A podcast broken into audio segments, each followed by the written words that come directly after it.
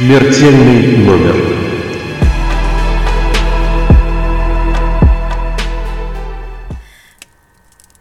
Всем привет! Э, В эфире подкаст «Смертельный номер». И здесь Маша. И Маша. И не только Маша, потому что с нами сегодня наш первый гость. Это Лиза Светлова. Она теоретик фотографии, визуальный антрополог, арт-куратор, исследователь традиций посмертной фотографии, известный как постмортем, и популяризатор Death Studies. Лиза, привет! Да, всем привет. Девочки, здравствуйте. Привет! Маша, расскажешь, что такое Death Studies? Собственно, это то, чему посвящен наш э, подкаст. DevStudies — это комплекс различных наук, которые изучают смерть в разных ее проявлениях. И в этом подкасте мы как раз говорим о смерти с самых разных сторон. И сегодня тема нашего выпуска — это постмортем, также известная как э, посмертная фотография. Вот, поэтому мы пригласили к нам э, в студию гостя, который лучше всех вообще в этом разбирается. А вообще для того, чтобы немножко начать вот погружаться в эту тему, когда мы говорим про постмортем, сразу, не знаю, в голове, может быть, возникнет фильм «Другие», потому что, помните, там было много довольно вот этих вот фотографий. И я на самом деле даже, ну, в руках такие держала, где были изображены какие-то очень далекие предки, но не как в викторианском стиле, вот, а просто фотографии с похорон, но это, я так понимаю, тоже относится. Вот, но поскольку мы с Машей просто интересующиеся, но не эксперты, вот мы сейчас и будем узнавать это все у Лизы. А, Мы представили тебя как популяризатора Death Studies, пояснили для наших слушателей, что это такое. Есть э, что добавить по этому поводу, поскольку ты больше в это погружена? Я, наверное, могу добавить только то, что действительно постмортем э, фотографии, да, либо там традиция, традиции э, посмертной фотографии, они действительно сейчас входят в этот комплекс э, Death Studies, да, потому что Death Studies это как такое гуманитарное знание о смерти и умирании, и, безусловно, посмертная фотография это именно об этом, это об процессе умирания и непосредственно уже о самой смерти. Скажи, а как ты пришла вот к этому научному направлению в общем и постмортем фотографии в частности? И что конкретно тебя, как Лизу Светлову, связывает с этой темой? Я могу ответить так, что, безусловно, это был тоже процесс, да, то есть, наверное, прийти к чему-то, это тоже не случается в секунду, это действительно был процесс, но, наверное, такой самый главный момент, который послужил моим интересам, и случилось так, что я именно увидела и заинтересовалась этой темой, это было как раз-таки где-то около трех с половиной лет назад.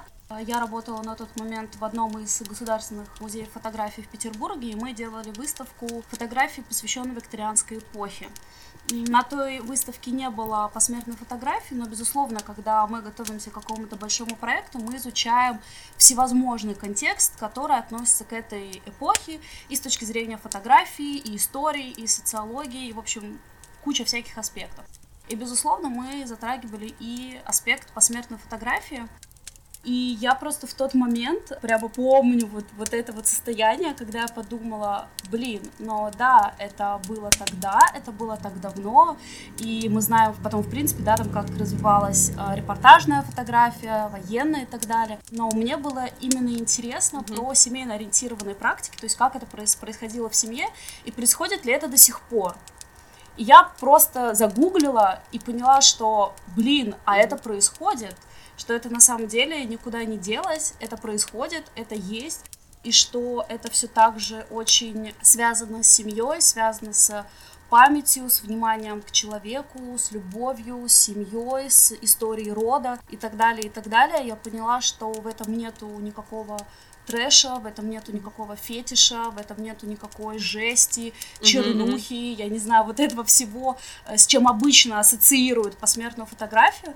И я поняла, что это очень интересно, я начала углубляться, углубляться. И вот доуглублялась так, что я стала заниматься именно современной традицией Мгм. посмертной фотографии. Но и, наверное, еще важно отметить, что до того, как я стала заниматься конкретно посмертной фотографией, я уже на тот момент достаточно углубленно изучала, но это было, скажем так, направление моих исследований, это была тело и телесность Мгм. и научно-медицинская фотография. И поэтому это очень так органично встало в такую вот триаду, да, между наукой, медицина, тело и смерть. Ну, в общем, это такие взаимозависящие вещи. Взаимопроникающие. Да, вза взаимопроникающие. Это взаимопроникающие вещи, что я поняла, что это какой-то вот был просто недостающий элемент, как, я не знаю, как пятый элемент того, чего мне не хватало в моих исследованиях для какой-то полноты картины.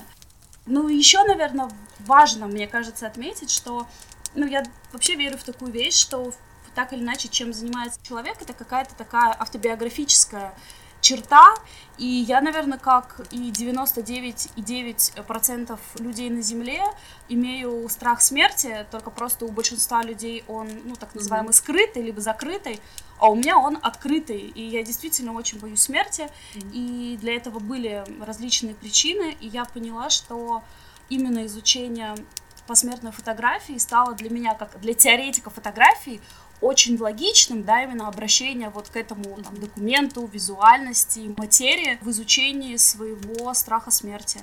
Вот, поэтому для меня это uh-huh, очень такое uh-huh. логическое и естественное продолжение, ну, просто своего жизнепроживания. Наверное, вот так бы я ответила. Какая знакомая история. Согласна, да. Ну вот мы с Машей тоже говорили в нашем самом первом выпуске знакомства. То есть мы все сюда пришли через страх смерти, и действительно вот этот страх смерти, он заставляет либо бежать и прятаться, либо вставать и идти копаться в своем страхе и изучать его прям по кишочкам, разбирать э, на какие-то молекулы. И у каждого человека путь свой, и это очень-очень интересно и круто. Я бы, наверное, хотела, как э, человек, закончивший истфак изначально, обратиться к истории и спросить вообще, как э, зародился этот э, жанр. Правильно сказать, что это жанр? Да, Я просто да, да, не правильно. очень хорошо в терминах, да. Я так понимаю, ну вот просто как бы сначала моя э, догадка, да, что когда вообще фотография только появилась, она же все-таки была ну, такой не самой доступной для большинства людей. И обычно там, может быть, у человека на первых порах за всю жизнь была там, может быть, одна-две фотографии. И люди просто не успевали, например, сфотографировать людей, пока они еще были живы. Как-то вот это связано или это вот вообще никак не касается э, такой истории? знаете, мне кажется, еще момент, что фотографии же, насколько я помню, я смотрела очень давно, есть шикарный сериал BBC, он не имеет отношения к фотографии, он имеет отношение к Шерлоку Холмсу. Короче, суть в том, что там показан процесс фотографии, когда тебе голову прикручивают э, поддержкой, и Мгм. ты понимаешь, что сидеть тебе придется неподвижно очень, очень и очень долго. Если ты живой человек, это, мягко говоря, очень сложно. Мне кажется, это как-то тоже должно быть связано. Мы не правы, Лиз? А, то есть, Маша, М- Маша, ты считаешь, что как бы вообще постмортемы появились только из-за того, что трупам легче позировать, что ли? А, а почему нет? Первая Маша и вторая Маша, в принципе, очень близко. И Вообще, кстати, есть такой даже жанр, что фотографирование живых как мертвых, это тоже имело место Ого. быть. Но я на самом деле скажу, что, наверное, все гораздо тривиальнее и проще, чем, наверное, об этом думают и пишут исследователи, что, безусловно, здесь имеет значение и влияет и дороговизна как бы самой фотографии, и трудность ее исполнения, и еще куча всего, но когда у меня спрашивают, типа, а как же вообще так случилось, появилось, и когда же появилась постмортом фотография, я всегда отвечаю, что вот как фотография сама по себе появилась, вот точно тогда же появилась и посмертная фотография, потому что здесь вопрос как бы только в одном, это просто в самой человеческой потребности фотографировать смерть, фотографировать там труп, либо какие-то связанные с этим вещи, да, ну там не обязательно это, кстати, могли быть э, люди, это могли быть, например, животные, да, и в принципе какие-то сюжеты на тему жизни, смерти, про завядшие цветы, про какие-то Мгм. гниющие фрукты, да, это все так или иначе сю- сюжетность про тему жизни и смерти. Это, наверное, знаете, один из таких же стереотипов. Очень многие подростки думают, что, например, я не знаю, там, фотошоп появился там только э, в 21 веке. Мгм. Хотя понятно, что сам фотошоп, да, вот фотошоп, он, конечно, появился там, когда он появился. Но сама э, методика, да, и умение, например, фотографии ретушировать, она появилась Мгм. практически в тот же самый момент, когда появилась Ну, там конечно. фотография. Те же самые, например, альбомы, да, там, они появились не Мгм. просто там, когда люди, я не знаю, вдруг решили фотографию зачем-то собирать, а в принципе они появились в тот же самый момент, когда появилась сама фотография. Но, наверное, на сегодняшний момент, безусловно, самая известная визуально, да, э, традиция фотографии, это викторианская традиция, это как раз-таки тот момент, когда фотография, в принципе, зарождается, Технический прогресс. Да, там потому что технический прогресс, и там, в принципе, не забывайте, что викторианская эпоха — это вообще эпоха романтизма, и мистицизма. И, безусловно, вся вот эта угу. вот как бы театрализованное действие, которое переходило на фотографию, это абсолютно естественно, это абсолютно нормально. Но, опять же, почему, наверное, в сознании современного человека это одна из самых ну, наверное, таких ярко запоминающихся картин, да, посмертной фотографии, потому что вот как раз-таки где-то в период, там, начиная с 2006 по 2010 год, когда бешеная цифровизация пришла mm-hmm. во все музеи и архивы, они оцифровали все свое богатство, которое имели, и это просто тысячами, тысячами и десятками тысяч экземпляров, это все вылилось в интернет, люди это увидели, и это реально создало определенный хайп. И сейчас очень много там и статей mm-hmm. разоблачения, там это настоящие постмортом, а не настоящие. Как раз-таки вот очень многие думают, что если вот была эта подставка, да, там для головы, для тела, то это сто процентов mm-hmm. постмортом. Хотя на самом деле это вообще не так. Mm-hmm. Там на самом деле даже есть вот отдельные специалисты, ну это безусловно, скажем так, в западном музейно-коллекционном мире, да, которые э, занимаются тем, что они определяют, человек на фотографии, ну вот имеется в виду викторианской эпохи, он действительно мертв, либо нет. Это очень важно коллекционерам, потому что настоящие подлинные постмортемы, они достаточно дорогие, вот, и когда тебе там просто продают, например, э, спящего либо уставшего ребенка вместо мертвого, да, mm-hmm. наверное, это типа не очень кайф. Ну вот примерно так. А, так же, как и в российской традиции, потому что, опять же, вот с тем стереотипом, с которым я сталкиваюсь в своей работе, что, ой, это вот все было только mm-hmm. там, это вот все такое типа театр, кл- типа клоунада, у нас-то такого не было. И я всегда mm-hmm. начинаю историю с того, что у нас не только была посмертная фотография, у нас до этого была посмертная живопись, и, кстати, была достаточно распространена детская посмертная живопись, ну, скажем mm-hmm. так, особенно в богатых семьях, а до этого были так называемые посмертные письма, посмертное описание, да, когда был, например, человек, грубо mm-hmm. говоря, там, не знаю, типа, выбранный там либо глава деревни, либо просто там кто это мог, хотел делать, и он, например, описывал, да, как все прошло, кто был, кто не был, кто плакал, там, шел ли дождь, либо шел снег, либо было солнце. И, грубо говоря, фотография потом совместно с такими письмами, она выполняла э, ту же самую функцию, рассказать, как это было, рассказать, как попрощались с человеком. Угу. И вот это вот, скажем так, пресловутое похоронили хорошо. Вот, поэтому в России это тоже mm-hmm. было, и вообще бум, наверное, скажем так, посмертной фотографии, в принципе, пришелся на, ну, скажем так, середину, конец 20 э, века, когда у нас, э, ну, скажем так, изменилось несколько производства камер, да, они стали, ну, более доступны mm-hmm. и более бюджетные, и тогда фотографировать похороны было тоже, в принципе, достаточно нормально, особенно выходцам из деревень. Вот. Это такой краткий, mm-hmm. супер краткий экскурс. Слушай, ну это, это очень круто и интересно.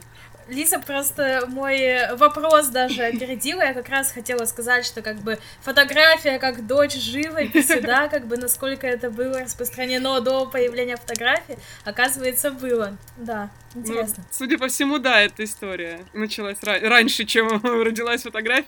Вот я просто помню, что мы с Лизой говорили, когда на эту тему в предыдущие разы, когда мы только познакомились, она говорила очень интересную штуку, что человеку очень важно дать понятие «я был». То есть я есть, я был. И вот фотографии являются таким свидетельством, что вот я, вот, то есть какие-то следы я оставляю. И тем более, когда сейчас очень цифровое все, действительно, там ты практически не можешь проснуться, не посмотрев телефон, не сообщив как-то миру о своем существовании, ну, это практически нереально. И как бы смерть тоже становится таким участником этого процесса. из этого у меня такой следующий вопрос вытекает. Подразделяются ли фотографии постмортем на поджанры, наверное, если постмортем это жанр, или какие-то типы и виды? Слушайте, ну я отвечу так, что вообще это вопрос очень интересный, и а, как я знаю, да, э, то, что касается исторических постмортемов, то есть, грубо говоря, это то, что не является современными. Современные это конец 20 века и весь век 21. Их особо никакой классификации не было. Это просто была посмертная фотография, но, может быть, она там только разделялась, грубо говоря, по странам, да. Там вот, например, есть какие-то российские традиции, они, ну, визуально совсем отличаются от викторианских. Все, что касается нового времени, я могу сказать честно, я не видела ничего, но и потому что я особо исследователей, которые занимаются именно современными постмортами, я их тоже особо не встречала, особенно в русскоязычном поле. И в каком-то смысле я взяла на себя смелость для своего исследования, да, и для а, свои работы, для своих лекций, для своих там слушателей, студентов и так далее, сделать собственную классификацию, то есть как я вижу сегодняшнее разнообразие постмортема. И на лекциях я всегда говорю, что на мой взгляд, да, на мой взгляд, причем я это подчеркиваю, со мной, может быть, могут не согласиться те же, например, историки, либо теоретики фотографии, да, но я считаю, что сегодня вообще понятие постмортем — это понятие очень широкое.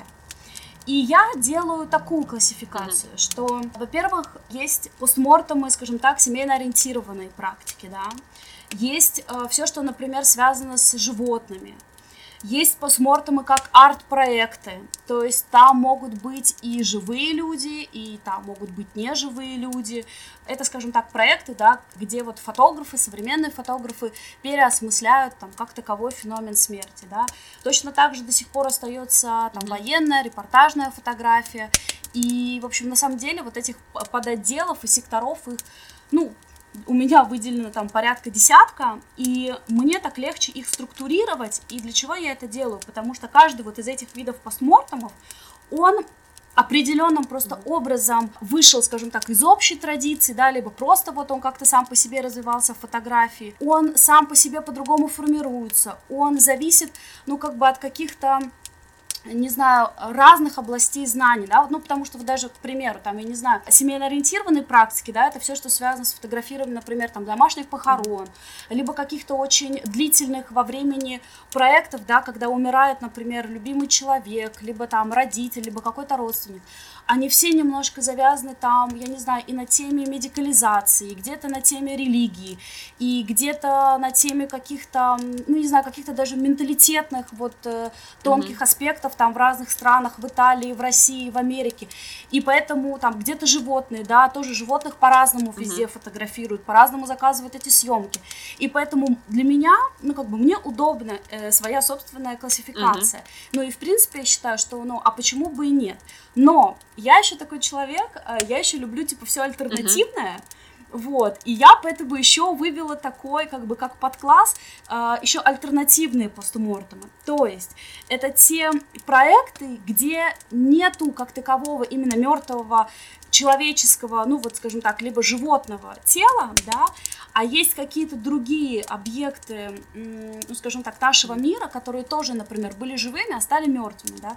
То есть это вот, например, какие-то проекты, опять же, про увядающие цветы, про гниющие какие-то там фрукты, овощи. Это, в принципе, какие-то альтернативные проекты, там, например, связанные, там, не знаю, с прахом человека, да, там есть всякие реально очень крутые арт-проекты то есть где вроде бы это прямое отношение к смерти, или и так или иначе мы видим какой-то проект там, разрушения, да, но там нету человеческого тела. Или так же, как, например, я к альтернативным э, вот этим проектам отношу какие-то проекты, которые еще и связаны с так называемой альтернативной mm-hmm. теорией телесности, то есть где вот этим вот объектом, телом выступает сама фотография, да, то есть фотография сама по себе, кстати, хоть материальная, хоть цифровая, да, она тоже рождается, она может жить, она может разрушаться, она может, например, если это негатив, биться, если пленка оторваться, mm-hmm. да, если там это цифровая фотография, ее можно пересохранять, у нее бьются mm-hmm. пиксели и так далее, и там в том числе, не знаю, там фотография, например, материальная, она может там сгореть, обгореть и тоже умереть. То есть вот это определенным смыслом, это тоже альтернативный такой постмортем, просто там телом выступает, э, скажем так, другой объект, не человеческое тело. И мне кажется, это тоже супер круто, и я вот о таких проектах всегда вот э, рассказываю на, на лекциях, в учебе, потому что мне важно, наверное, показать, насколько сегодня разнообразна вообще вот форма постмортема. Да, и мне кажется, это просто очень интересно. Смотри, Лиза, я тут подумала, что, наверное, я тоже занимаюсь, получается, немножко постмортумом, потому что я периодически фотографирую и для, опять же, для исследований, но и для себя тоже надгробные камни. Вот является ли эта фотография постмортом? Ну, я имею в виду, ты, наверное, говоришь про как раз-таки надгробные камни и плиты, которые находятся на кладбищах. Ну, я считаю, что частично, да, безусловно, это является альтернативными постмортами, но тут еще очень важный момент, какие смыслы, да, какую идею, скажем так, несет сам автор, и считает ли он, например, свой проект э, там, со смыслами, да, там, какими-то о смерти, о жизни и так далее, а не просто, может быть, я не знаю, там, какая-то классификация для исторической книги, либо архитектурной. Но, в принципе, есть несколько проектов, которые именно с авторской позиции э, являются альтернативными посмотрами. Вот один, как мне кажется, из крутейших примеров это датский фотограф э, Торбен Эскарот. Мне посчастливилось быть э, куратором его персональной выставки в одном из музеев Петербурга.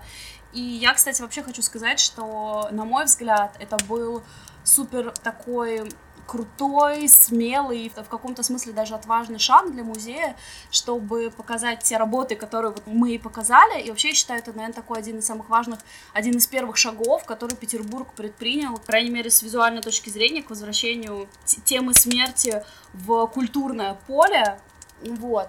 У Торбана проект такой. Он э, выиграл э, стажировку в Риме и как-то прогуливался по городу, видимо, и зашел на кладбище Кампа Верана.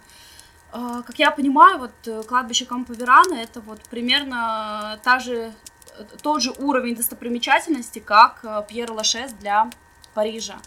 Вот. И Торбена очень заинтересовали мемориальные медальоны, которые он увидел на плитах.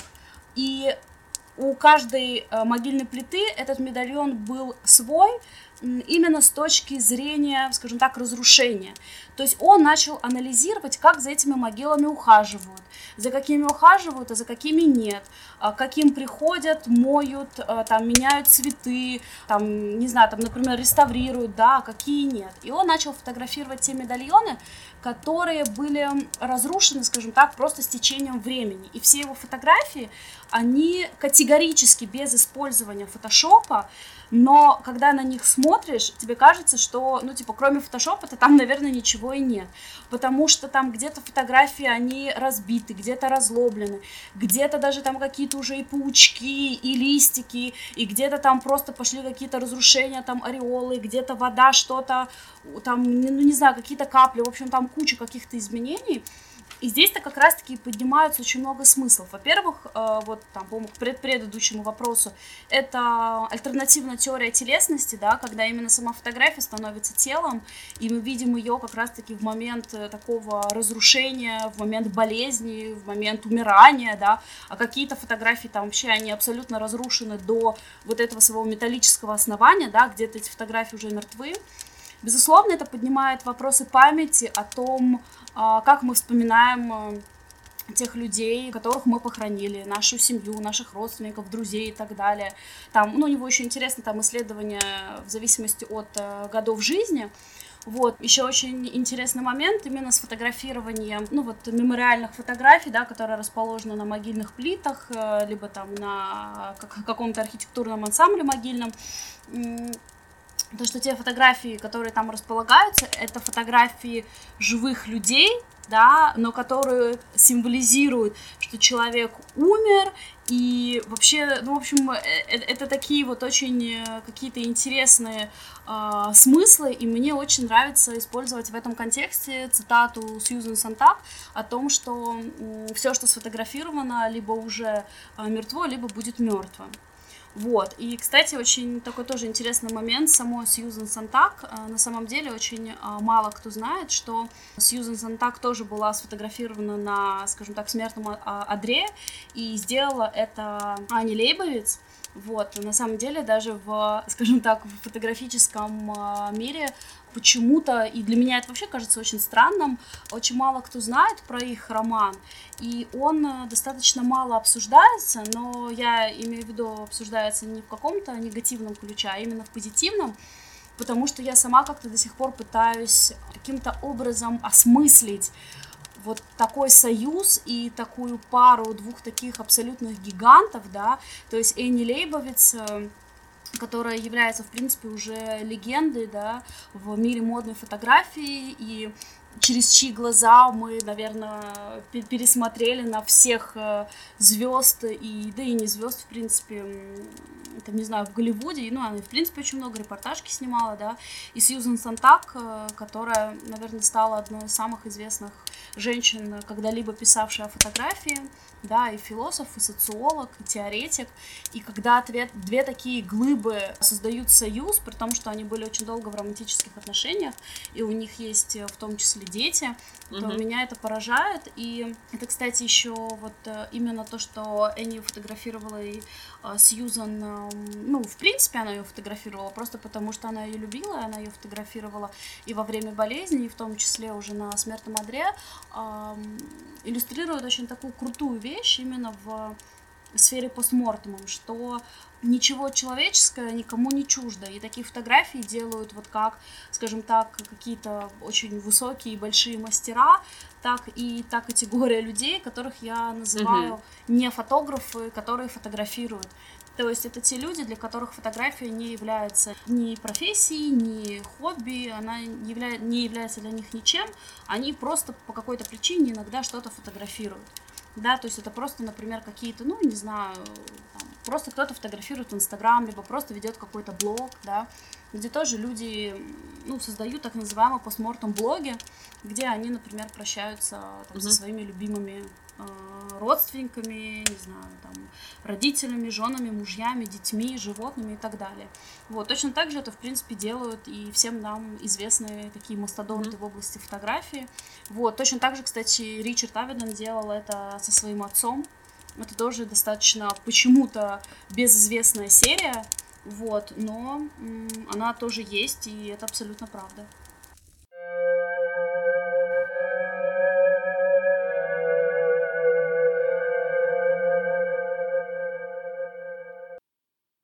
Я всегда думала, что постмортемы — это исключительно изображение людей. А как дело обстоит с животными? Это также распространенная история? как раз-таки начинаю свою лекцию всегда с э, рассказа про животных, именно про, посмор, по, про посмортные фотографии животных. И все иногда удивляются, а я как раз-таки говорю, что такая нечего удивляться, потому что чаще всего смерть животного это та первая смерть, с которой сталкивается, в принципе, человек в жизни. И э, да, во-вторых, что очень многие к своим э, домашним животным люди относятся, ну, действительно, как к членам семьи, и, как бы, как сказать, пр проживают с ними жизнь, любят их и провожают в последний путь э, точно так же, как и человеческих особей. Вот, и на самом деле вот фотографии той же викторианской эпохи это такая просто умилость, как эти собачки, кошечки, белочки, хомячки, они все там и в цветочках, и в кружевах, они там всяких этих люлечках, и, и так, и сяк, это настолько уми- умильно, и на самом деле в этом плане, наверное, традиция практически не поменялась. Очень много людей, э, кстати, вот именно, скажем так, ну, в формате онлайн по смерти, да, ну, как бы с людьми это все-таки чуть-чуть более эм, ну, более спорный вопрос, а животных люди, в принципе, с удовольствием выставляют, и как раз-таки вот в этой такой красоте, типа на подушках из, цвета, из цветов, там в красивых во всяких коробках, именно э, прям вот всю поэтапность, как они там идут, как они это животное там в ямку кладут, и как они эту ямку выкапывали, как они ее потом закапывают, и как они ее потом украшают. То есть, на самом деле, это такая, это ну да, это такая прям целая процессия. Ну вот, кстати, к предыдущему еще вот вопросу мы обсуждали про э, классификацию. Вот один из, э, один из секторов у меня так и называется, это личные дневники. Вот, то есть угу. это такие проекты, которые э, тех ситуациях, как, ну, чаще всего, когда заболевает э, кто-то из э, самых близких, обычно это тот человек, с которым ты проживаешь на одной э, как бы, территории, да, либо человек, которого ты очень часто посещаешь, это обычно либо угу. уже там больные престарелые родители, либо братья сестры, либо дети, и когда человек такой в формате автотерапии, фотографирует и себя, и все окружающее, и этого человека. И чаще всего такие проекты, даже спустя, например, э, месяцы, угу. года, там, ну, иногда недели, они всегда заканчиваются именно посмертной фотографией. То есть посмертная фотография это такой заключительный элемент угу. и как бы обязательный у такого проекта. Вот, и, кстати, вот здесь могу сразу рассказать, есть такой один из, ну, не знаю, наверное, один из самых потрясающих примеров, который мне всегда так очень, ну, мне очень приятно о нем рассказывать. Есть такой фотограф Колин Грей. Он вообще известен тем, что он начал фотографировать своих родителей еще в пять лет. И он фотографировал своих вот родителей вот практически, ну, грубо говоря, всю свою жизнь. Я даже понимаю, что если, например, там, не знаю, кто-то осмелится и возьмется изучать его э, фотонаследие, то это будет примерно ну, вот то же самое, как там, например, изучать всю жизнь или там все творчество Гогена, да, либо там Пикассо. То есть это вот действительно, mm-hmm. это можно всю жизнь свою профессиональную изучать одного человека именно через mm-hmm. контексты различные социальные, исторические и еще куча-куча. Так вот, его последний цикл был про свою маму и своего папу, когда у мамы случился инсульт, и он называется «В болезни и в здравии». Mm-hmm. Это безумно красивый проект. Во-первых, когда на него смотришь, вот прямо хочется воскликнуть, типа, «Oh, it's so Instagrammable!» Потому что он квадратного формата, он вот именно таких вот чисто инстаграмовских фильтров, таких цветов но это сделано настолько нежно и настолько профессионально, ну, что, безусловно, по качеству это, ну, понятное дело, что это там ни о каком инстаграме речи не идет. На его примере обычно рассказывают такой вещи, что чаще всего смерть все-таки так или иначе до сих пор остается такой псевдотабуированной темой, и видеть э, любимого человека в стадии, да, в процессе умирания, это, это, это очень больно, это очень триггерно, и вообще это, на самом деле, огромный какой-то спектр чувств. И этот проект снят очень интересно. Он снят на такой, на контрасте двух приемов. Это максимальное приближение, когда он вот чуть ли вот, ну, не поры снимает у мамы, у папы, то есть там вот прямо пальцы или вот прямо линзу очков, нос, губы, mm-hmm. то есть он прям максимально приближается к ним. Mm-hmm. Либо наоборот, это такое удаление, это такое даже подглядывание, как такой вуайеризм, когда вот, вот он, например, находит такие ракурсы, где вот, например, папа обнимает маму, э, там, грубо говоря, через, э, не через щелк, а вот когда занавески, да, чуть-чуть не прикрыты, и вот, ну да, ну, наверное, тоже такая вот, как такое вот пространство, да, и он вот подглядывает, как вот, например, его родители общаются. Или когда уже его маму похоронили, mm-hmm. его папа, там такая тоже безумная фотография, он в черном костюме танцует mm-hmm. э, на таком на фоне белых стульев, просто э, танцует в одиночестве. И там тоже такая фотография с такой перспективой. И вообще, ну, как бы, вот если бы я, может быть, ну, не знаю, была бы куратором, там, например, книги, да, либо выставки вот у Колина Грея, я бы, например, эту фотографию поставила бы последней, завершающей, потому что вот эта фигура отца в черном костюме, на вот этом отдалении, на белом фоне, это вот прямо, знаете, такая как точка. То вот ты что-то делал, писал, писал, жил, жил, и так хоп, такое элегантное именно завершение. В общем, это очень красиво.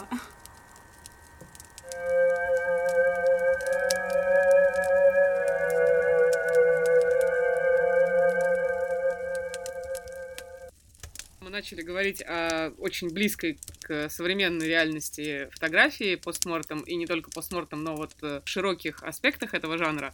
То есть получается, что сейчас общество к этим фотографиям относится более, ну как, нельзя сказать, что позитивно, но как-то более с пониманием. И вообще, как оно к этому относится, как в современной тенденции, как в современной фотографии и моде и вообще культуре человеческой отношение к вот этим постмортом фотографиям поменялось, не поменялось, как оно развивается?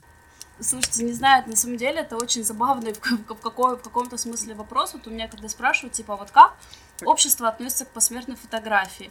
Ну, мне вот всегда хочется ответить что-то из разряда, ну вот, Мира, как общество относится к бананам? Ну вот как к бананам? Ну вот кто-то их любит, а кто-то их не любит, у кого-то аллергия, а кто-то выходит на улицу, у него бананы висят на пальме, и он их ест круглыми сутками на все праздники, не праздники, а кто-то даже и там их уже не может переваривать. То есть э, это такой очень ироничный даже в каком-то смысле вопрос, и отношение к посмертной фотографии зависит от огромной совокупности очень многих вещей и какие, у, например, могли быть в семье, в принципе, традиции, да, может быть, если это какая-то семья, там, которые, не знаю, были выходцы из деревни, они могут относиться mm-hmm. к этому нормально, а где-то, например, есть антисценарий, да, что э, уже там современное поколение, ну, грубо говоря, наши ровесники нашли такие фотографии у бабули в чулане и подумали, что, о боже, какой трэш, да никогда в жизни. А кто-то, наоборот, из молодых, у них совсем уже другое отношение к смерти, опять же, с точки зрения, что кто-то атеист, а кто-то, наоборот, не атеист, кто-то верит в это, а кто-то верит в какие-то эзотерические вещи, и кто-то именно, может быть, из-за эзотерических вещей, для кого-то это окей, для кого-то это не окей, Опять же, я не знаю, если мы там обратимся к каким-то индонезийским народам, да, народу Тараджи, для которых вообще в принципе смерть самое важное, для чего mm-hmm. они живут, у них вся жизнь построена на ритуализации, да, смерти, похорон, и после того, как фотография дошла до них, это стало частью их очень многих ритуалов, там это одна история. Есть сейчас примеры Америки и Канады, где, например, идет большая кампания за э, позитивизацию смерти, да, и фотография является неотъемлемой э, частью этой позитивизации. Но что важно отметить, что позитивизация, она ни в коем случае не несет за собой смыслы романтизации и эстетизации смерти, да, то есть это никаким образом mm-hmm не относится к построению каких-то стереотипов и особенно положительных, вот именно с точки зрения, что нужно стремиться к смерти, да, это ни в коем случае. Это совсем, наверное, наоборот, но самый главный смысл да, э, всего направления позитивизации смерти, чтобы смерть не окутывалась излишними, совершенно неправдоподобными стереотипами и страхами. Люди умирают, это окей, и у нас есть всяческая возможность и психологическая, и юридическая, и финансовая для того, чтобы к своему последнему дню подготовиться, потому что люди действительно уходят из жизни разными способами, да, это может быть какой-то несчастный случай, старость просто, и болезнь, и еще куча вся, всяких вещей, и что в нашем праве хотеть и желать угу. какой-то, например, особенной церемонии, либо там обеспечить себе какую-то помощь там от э, доулы смерти, либо от хосписа, либо от чего там, ну или еще от чего-то. И, соответственно, при развитии вот этого направления, это где-то это произошло в одиннадцатом году, когда, скажем так, звезда э, мировой похоронной индустрии, да, Кейтлин Доути, она организовала орден доброй смерти, который как раз-таки и занимается вот этим всем направлением позитивизации смерти. У нее вообще есть задача, скажем так, изменить несколько американское законодательство как раз-таки на тему возможностей, связанных с похоронной индустрией, и, безусловно, и она выступает, естественно, за домашние и за зеленые так называемые похороны. То есть это когда у людей есть э, возможность не отдавать тело усопшего в различные, ну, скажем так, спецзаведения, да, которым он должен заниматься, что, в принципе, человек и семья, они абсолютно в силах все э, этапы подготовки к погребению, самопогребения сделать самостоятельно. И, безусловно, когда такое происходит, фотография становится частью этого процесса.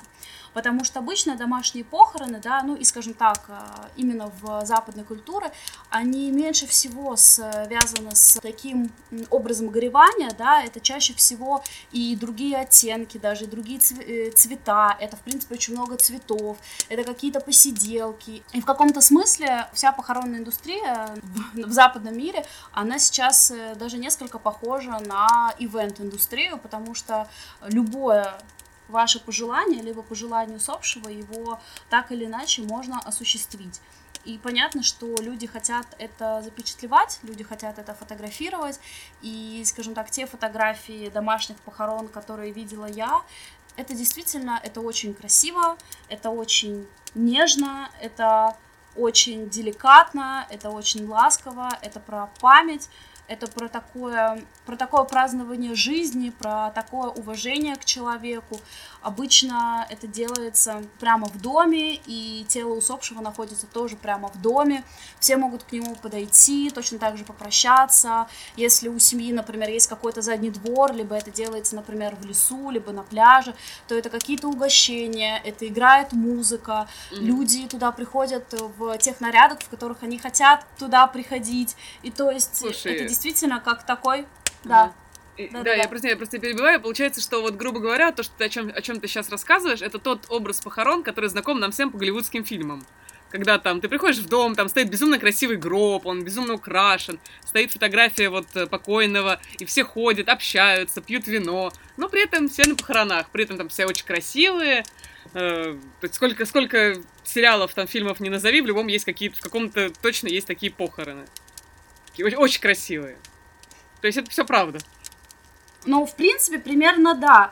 Правда, сейчас именно домашние похороны, они еще отличаются и тем, что движение эко дошло, скажем так, и до них, и чаще всего mm-hmm. даже отказываются от, ну, такого, скажем, классического гроба деревянного, mm-hmm. да, это могут быть различные ткани, либо это могут быть различные плетеные корзинки, то есть это то, что никаким okay. образом, а, ну, не то, что никаким образом, это то, что, по крайней мере, может минимизировать вред mm-hmm. на окружающую среду, вот, это очень много использования там, натуральных цветов и всего такого. Но, в принципе, именно по своей атмосфере, да, это, в принципе, очень походит. Но они, конечно, плюс-минус везде разные по там, численности, по, э, скажем так, э, бюджету, безусловно, uh-huh. и там еще всяким особенностям. Но смысл примерно такой, да нужно еще тоже понимать, что когда мы говорим, типа, вот западный мир, и это там так, что нужно понимать, что это тоже, это не в каждой семье, и не в каждом городе, и не в каждом штате, что это действительно все тоже очень разнообразно, я скорее говорю о той новой волне, которая сейчас пошла, да, и к такому направлению, которое сейчас очень начало активно развиваться. Но насколько тоже оно быстро и всепоглощающим будет для, скажем так, э, американцев и, в принципе, для американского менталитета, это пока не очень mm-hmm. ясно, но вот уже 9 лет э, Орден Доброй Смерти функционирует, и, в принципе, там очень конкурентная среда, и различные похоронные агентства, и просто частные агенты, они появляются, они есть, и, в общем, возможность для осуществления замысла Кейтлин Доути там точно есть. Слушай, да, вот по поводу сферы услуг, скажем так, связанной с э, смертью, вот в нынешнем контексте, в контексте карантина, на котором мы все вынуждены сейчас находимся, на самоизоляции, вот я столкнулась со смертью близкого человека от того, что нельзя называть сейчас в эфире. Я отнеслась к этому как и человек, для меня это было трагедией, но при этом у меня был такой исследовательский интерес, когда я краем уха услышала, что, ну, все, да, знают, что хоронят сейчас в закрытом грабу, тебя не подпускают к твоему покойному родственнику, то есть увидеть своего родного человека мертвым ты не можешь. Возможности сейчас такой нет, и ее не предоставляют вот ни под, ни под каким соусом. И поэтому агент похоронный предложил сделать фотографию человека в гробу. Поскольку человек был близкий, но не настолько близкий, чтобы я общалась лично, да, с родственниками, друг семьи, просто получилось так, что я эту информацию узнала. И я, я не в курсе, сделали они фотографию, и, скорее всего, наверное, все-таки не сделали, но услуга такая была предложена. Mm-hmm. И я вот об этом подумала, что, получается, постмортом вот сейчас, в, в нынешнем вот контексте, вынужденном, скажем так, возвращается как какой-то психологический, наверное, инструмент, как какая-то такая история связанная с, опять же, вот этой постановкой точки, с вот этим вот закрытием, может быть, какого-то вопроса. Ну, я абсолютно согласна. Я даже, может быть, бы уточнила, что не возвращается таким, да, психологической помощью, а что, на мой взгляд, постмортом, в принципе, изначально всегда был вещью больше психологической, mm-hmm. нежели там какой-то другой, я не знаю, там, mm-hmm. технической, либо какое-то про искусство, да, нет. Человеческая потребность, да, и если мы говорим про семейно ориентированные практики, то это в первую очередь про память, про внимание, про любовь к человеку. Я честно скажу, я сейчас наблюдаю вот за всей э, ситуацией с э, пандемией, у меня в глазах, честно говоря, только одни э, знаки рублей и долларов, потому что я mm-hmm. понимаю, что люди, которые в таких вынужденных условиях прощаются со своими любимыми, к сожалению, вот, вот только так, да, и нужно mm-hmm. не забывать, что это ты не только э, там человека не видишь в гробу, а чаще всего mm-hmm. он еще там две-три, я не знаю, недели лежал без тебя один в больнице, mm-hmm. да, и в реанимации. Mm-hmm. Вот этот вот вообще процесс прощания, да, этот процесс умирания, он настолько, ну, я не знаю, вообще этично ли употребить такое слово, но я думаю, что я его употреблю, оно, я надеюсь, будет всем очень понятно он так болезненно извращается, что последствия, к сожалению, наверное, неминуемы, потому что людям либо придется обращаться к психологам, да. психотерапевтам для того, чтобы уметь прожить это горевание и уметь прожить, к сожалению, вот эту вот вынужденную реальность. Либо, если люди, например, не захотят, либо не будет такой возможности, да, финансовой, которая, ну, безусловно, там, несет сегодняшняя пандемия, и человек, mm-hmm. например, не сможет справиться с этим самостоятельно, но это будут просто флешбеки на всю оставшуюся жизнь. И это очень тяжело, это очень больно, потому что я могу честно сказать, у меня папа не стало, получается, ровно за ну, скажем так, за месяц до начала пандемии, когда вот этот вот этот весь ужас начался, я позвонила маме, и сказала, слушай, какой папа молодец, что он успел умереть до этого, просто ужаса. Как бы, что бы мы делали с братом, я не знаю. Мы ухаживали за папой вместе с братом, у папы было онкологическое заболевание уже в терминальной стадии. Это, с одной стороны, все было очень долго, потому что папа был в диагнозе 30 лет, в активной стадии он был 8 лет, но, скажем так, вот то, что, то, что называют загорел, он буквально за месяц, а на самом деле даже за две недели. И это происходило все так быстро и так неожиданно, что даже для меня, для человека, которого якобы считали, ну, типа, человеком подготовленным, на самом деле здесь вот в этот момент Лиза Светлова разделилась абсолютно на два разных я, и я была как профессионал, да, и я была как э, просто, просто личность Лиза, дочка, сестра э, там, и так далее. И я могу честно сказать, мне в чем-то, конечно, мой профессиональный опыт помог, потому что в этой вот ситуации дикого стресса я, по крайней мере, знала, на какой мне сайт зайти, чтобы прочитать про паллиатив. Я, когда папа уже не стало, я тут же вспомнила о своей коллеге, которая возглавляет один из похоронных домов в Петербурге. Я тут же ей позвонила, она откликнулась, и все было сделано четко, быстро и как нужно. Ну и вообще, это, это, это безумный стресс, именно момент вот фотографирования для меня встал таким очень интересным ребром, потому что я только потом, уже, наверное, даже через, где-то, наверное, даже mm-hmm. через месяц я осознала, нет, неправильно, я не осознала, я начала анализировать свои действия, которые я делала вот в те моменты, как бы не с позиции дочки, да, а с позиции вот типа исследователя, ученого, антрополога и так далее.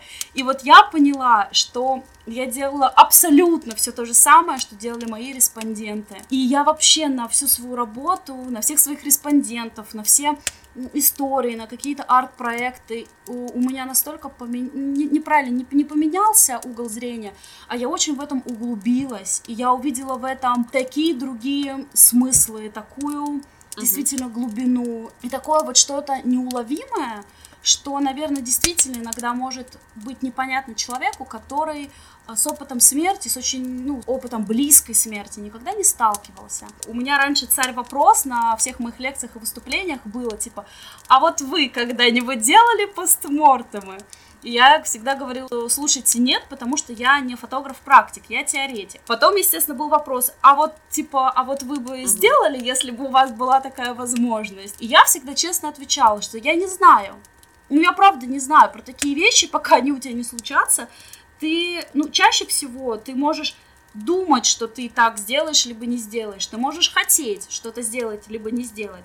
Но знать mm-hmm. в итоге, что ты будешь делать в этой ситуации, ты, честно говоря, и не знаешь. Я скажу честно, что когда папа не стало, для меня это было таким стрессом, несмотря на то, что это было очень ожидаемо. И, может быть, кто с этим не сталкивается, но они не знают, что даже если человек умирает дома и человек умирает при длительной болезни, что это приезжает там и неотложка, и полицейский, там, и то, и все, и что. На самом деле, вот этот период э, с того момента, как человек умер и его заберут из дома, это вот, ну, в среднем часов 5, 7, 8. И я настолько не знала вообще, как это происходит, и я настолько боялась, что а вдруг что-то не то, а вдруг что-то кто-то сделает неправильно, а вдруг там, не дай бог, нас там потом в чем-то обвинят, потому что мы показания только давали где-то часа mm-hmm. полтора и два, я хаотично фоткала все, вот просто все подряд. У меня реально случился какой-то припадок, и я на всякий случай сфоткала и полицейского, и бумаги, которые он заполнял, и понятых, которые к нам приходили, и как мы что делали, и каждую бумажку, которую я заполняла. И я папу сфотографировала со всех сторон. На самом деле, это действительно, это такой стресс, ты находишься настолько в необычной для себя ситуации, что угу. у меня мозг просто такой, типа, алярм, алярм, нужно перестраховаться. Просто я вот, например, еще знала о папиной фобии, о том, что он очень боялся, что, ну, как бы с трупами санитары обходятся угу. очень неаккуратно, что они их могут, ну, знаете, там как бы их эм, угу. укутывают в одеяло в просто, они там могут кинуть, либо, я не знаю, там, например, они его куда-то заносят, да, там уронить, ударить об угол, еще что-то. Поэтому я на всякий случай папу зафотографировала, потому что я испугалась, там, вдруг что-то я потом увижу, я там, не знаю, ну, короче, чтобы, по крайней мере, знать. Ну, я сейчас понимаю, что, безусловно, это так, ну, выражалась какая-то реакция на какое-то новое событие, вот, но я честно могу сказать, что на сами похороны мы не заказывали фотографа, и я, честно угу. говоря, даже не могу понять, почему мы этого не сделали. Сейчас, наверное, прихожу к выводу, что, не знаю, с одной стороны, мы как-то не успели, а с другой стороны, здесь сыграла какая-то моя профдеформация, потому что я, честно говоря, наверное, очень застыдилась и очень испугалась о том, что моя семья и родственники подумают, что я совсем сошла с ума на, на своей работе, и что даже, типа, сюда, в какое-то очень личное, я ну, несу что-то такое, что вдруг они подумают, это будет сделано только для того, чтобы я потом об этом написала. Честно, я, наверное, даже признаюсь, такое всеуслышание это первый раз, и это было очень непросто, но я действительно сейчас об этом жалею, потому что тоже, наверное, такой интересный момент. Я восхищена работами Таната-косметолога, который был в морге, потому что то, как он преобразил папу, это работа наивысшего уровня, это такое искусство. Я вообще, кстати, в принципе, когда-нибудь хотела бы рассказать про Таната-косметологов mm-hmm. и то, как они делают, особенно те, кто занимается реконструкцией лиц, да. То есть вот mm-hmm. все, кто увидел папу в гробу, они сказали, что он выглядел так, как вот он был, когда он был здоровый в 40 лет. То есть он был молодой, красивый, подстриженный, mm-hmm. с прической, с усами, с маникюром. Ему полностью сделали скульптуру лица, потому что папа уходил в очень тяжелом состоянии, он болел. Вот, естественно, он практически месяц не, не ел, он последнее время уже не пил, он был уже, ну, честно говоря, он был в сопоре. Да, он был в предсмертной коме, то есть это понятно, что это как бы истощение, это проваленные скулы. Ну, и, в принципе, есть mm-hmm. различные изменения конкретно, ну, как бы уже там для трупов, да, и я просто поразилась. Mm-hmm. Я сначала даже в морге прошла мимо него, потому что я его не узнала. То есть я реально его не узнала. Я его узнала, простите, пожалуйста, просто по костюму, который я ему купила. Ну вот мы с семьей купили ему костюм итальянский, и я просто его узнала, потому что я узнала костюм. Ну и потому что туда уже начала подходить моя семья, я там чуть, ну, чуть-чуть позже приехала. Uh-huh. Я еще утром собиралась и думала, все, вот это последний раз, я его увижу последний раз. У меня дома была дикая истерика, я не могла просто даже вот из дома выйти. Но когда я его увидела таким красивым, э, здоровым, вот просто это было так достойно выглядело, я вообще больше не плакала, больше на похоронах. У меня было такое спокойствие, такое умиротворение, у меня было какое-то такое ощущение чего-то завершенного, что вот типа мы все сделали классно. И опять вот мы возвращаемся вот к этой вот традиции, да, что похоронили хорошо. Поэтому я очень расстроилась, что мы не заказали фотографа, что мы не запечатлели, какой папа был красивый последний раз. И мне это несколько больно, но я могу иногда сама для себя пересматривать те фотографии, которые мы сделали mm-hmm. вот, ну, именно в тот момент, когда он умер, потому что все люди, которые теряют своего близкого, они проходят так называемый этап отрицания, когда мозг еще просто не соображает о том, что это действительно случилось. И вот у меня сейчас этот этап в том числе еще до сих пор проходит. То есть у меня мозг иногда просто может забыть о том, что папы нету. То есть я могу захотеть позвонить, mm-hmm. например, потянуться в телефон, либо я готовлю что-то вкусное, классное, думаю, надо ему привезти, типа накормить, а потом мозг такой, мы перестраиваемся на новую реальность, mm-hmm. типа мы живем немножко в другом. Много, но я прям от души рассказала. Спасибо, на самом деле, за такую откровенность, за такой разговор, за личный опыт, потому что личный опыт это всегда бесценно, и за действительно очень интересный рассказ про фотографию. Я просто хотела тебе задать еще вопрос. Э, помню, ты говорила э, про селфи, про те селфи, которые сейчас появляются, такие, ну, не то, что они совсем постмортом, но они относятся к фотографии жанра смерти. Вот э, пару слов, может быть, о них. Вообще, что это, как они выглядят? Есть такая тоже тенденция, скажем так, в онлайн по смерти выставлять либо просто фотографии с похорон, либо селфи с покойным. Опять же, покойный может быть там либо в гробу, либо на кровати, либо, в общем, где, где он может быть, где угодно. А, либо это фотографии себя перед тем, как э, уходить, э, там, когда человек выходит из дома на прощание, да, на погребальную церемонию. А, в принципе, опять же, этот тренд э, стал развиваться вот примерно с того же 10, 11, 12 года. Вот, на самом деле это не тенденция вот прямо последних лет. Я, в принципе, развитие, скажем так, посмертной темы э, связываю с, э, с 2010, 2008, 2012 годом. Как раз-таки именно в это время появляется и Death Cafe.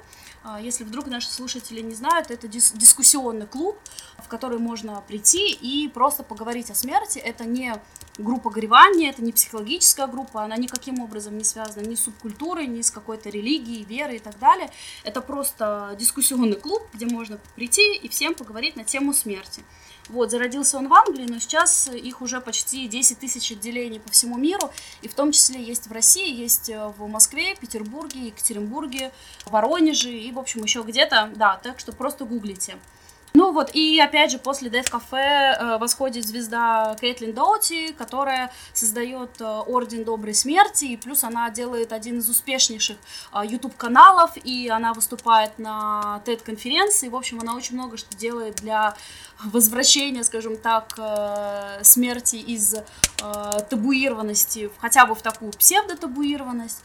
Да, тема с онлайн по смертям, она в том числе начинает зарождаться в тот момент, и, наверное, такого пика она приобретает году к 13 к 14 даже на Тамблере был вообще отдельный канал, который был посвящен э, funeral selfies, а заканчивается он очень смешным а, постом, Девушка, хозяйка этого канала, публикует фотографию а, Барака Обамы, его э, жены, да, Мишель Обамы, и, по-моему, если я не ошибаюсь, это был э, кто-то из политиков еще Великобритании, когда они делают э, как раз funeral селфи на прощание с Манделой.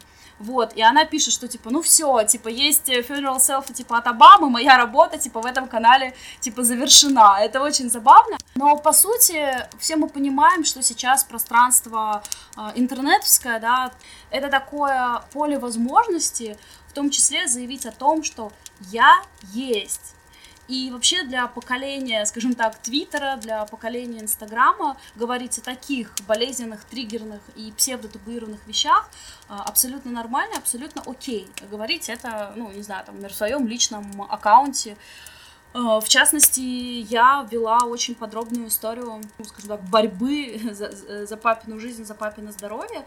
И когда папы не стало, я постила фотографии и себя, э, ну, как бы мое такое funeral селфи. И на самом деле оно мне очень нравится. Я в очень красивом таком, не знаю, там черном платке. У меня там завиты кудри, у меня абсолютно какие-то больные, не знаю, такие полукрасные, такие вообще очень такие, я бы даже сказала, немножко викторианские такие глаза, но я сейчас на все это смотрю, и я понимаю, это так важно, и действительно это так красиво, и я понимаю, что мой бы мозг не запомнил бы ничего, если бы я не фотографировала это. На сайте одного из funeral photography, да, он специализируется только на фотосъемке похорон и церемонии прощания, там был такой отзыв, который был вынесен так очень красиво на слайдер на главной странице от женщины, которая написала, что в день маминых похорон, когда я была ослеплена горем, вы были моими глазами.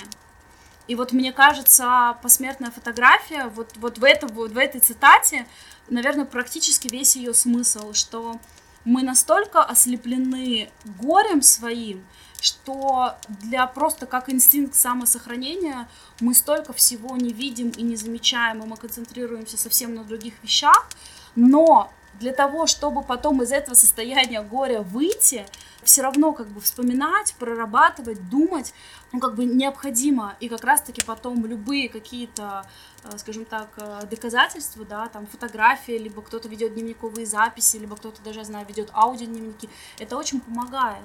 Это абсолютный способ автотерапии. Слушай, ну на таком, мне кажется, очень-очень сильном моменте, да, можно как раз-таки завершаться.